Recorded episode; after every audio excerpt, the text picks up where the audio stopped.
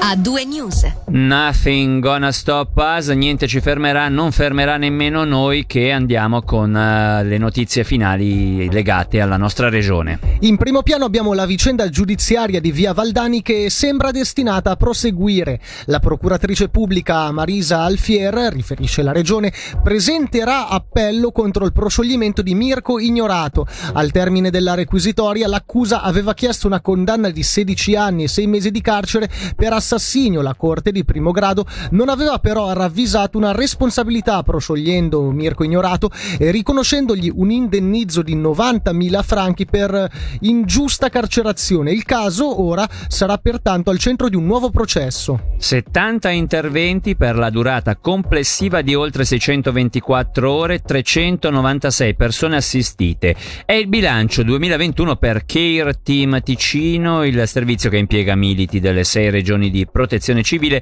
e che offre un prezioso sostegno psicosociale alle vittime, familiari e persone coinvolte in caso di eventi traumatici, dalle catastrofi agli incidenti gravi. Costituito nel 2015 e attivo 24 ore su 24, 7 giorni su 7, il Care Team Ticino è stato sollecitato quest'anno in maniera leggermente maggiore rispetto al passato. Sentiamo Massimo Binsacca, capo servizio e coordinatore Care Team Ticino. Purtroppo eh, eventi che causano un trauma, uno shock, purtroppo ci sono. Siamo partiti, fra virgolette, in sordina nel 2015 con circa 48 interventi e adesso c'è la tendenza ad aumentare, ma probabilmente anche perché il servizio viene via più conosciuto. Nel corso degli anni la categoria più sollecitata è quella relativa ai suicidi quindi bisogna calcolare che grosso modo un quarto dei nostri interventi sono per questi eventi. Poi è anche vero, forse a causa un po' della pandemia che eh, ha costretto le persone in casa, sono aumentati i decessi in casa, quindi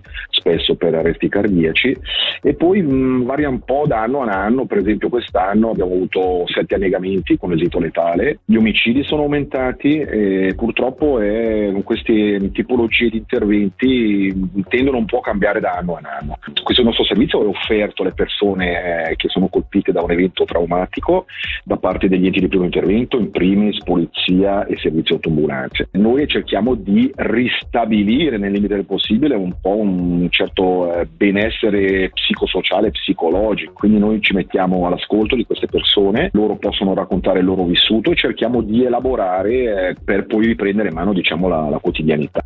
Puntiamo l'occhio sulla Leventina, parte del legislativo di Quinto vuole maggiori maggiori informazioni sulla rinnovata convenzione che regola diritti e doveri tra il comune e l'Hockey Club Ambri Piotta. A seguito delle richieste di chiarimento manifestate nel corso della seduta di ieri, il municipio ha pertanto deciso di ritirare il messaggio, se ne riparlerà a inizio 2022 e a riportarlo è il Corriere del Ticino. Non è noto se ciò implicherà di rimettere mano alla convenzione con il necessario coinvolgimento delle parti oppure se semplicemente si potrà andare avanti con lo stesso documento limitandosi a fornire fornire al legislativo informazioni più dettagliate.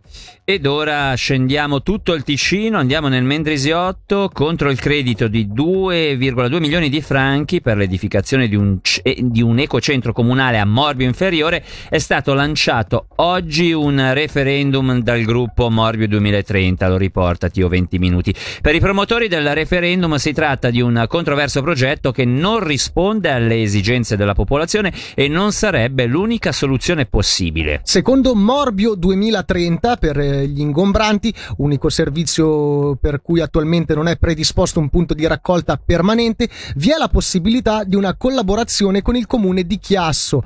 Per le altre tipologie di rifiuti è già disponibile un progetto per la sistemazione di interrati nelle attuali piazze di raccolta. Per i referendisti l'ecocentro causerebbe inoltre un grande aumento del traffico nella zona. Andiamo a Lugano che compra una stella e le dà il nome del compianto sindaco Marco Borradori. Si tratta di un'iniziativa speciale con cui il municipio e l'amministrazione comunale vogliono rendere speciali gli auguri di buon Natale e di felice anno nuovo. Andiamo ora a Bellinzona perché oggi a Palazzo delle Orsoline si è svolta la cerimonia per la dichiarazione di fedeltà alla Costituzione e alle leggi da parte dei magistrati eletti lo scorso novembre dal Parlamento. Entreranno così in funzione dal 1 gennaio 2021 2022 fino al 31 dicembre 2030 nel ruolo di procuratori pubblici gli avvocati Chiara Buzzi e Simone Barca. Da oggi e fino al 31 maggio 2028 l'avvocato Emily Mordasini assume la carica di giudice supplente del Tribunale d'Appello.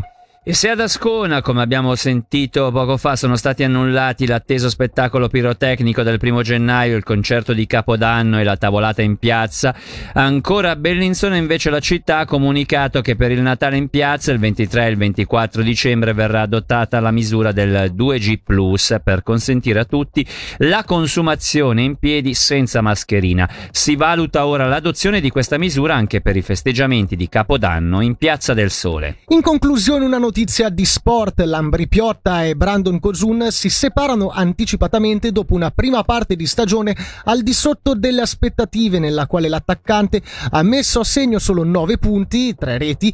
Ehm, Kozun ha firmato un contratto fino al termine della stagione con la Lokomotiv Yaroslav con la quale aveva già giocato tra il 2016 e il 2019. A due news. Senti come suona il ritmo delle notizie su Radio Ticino.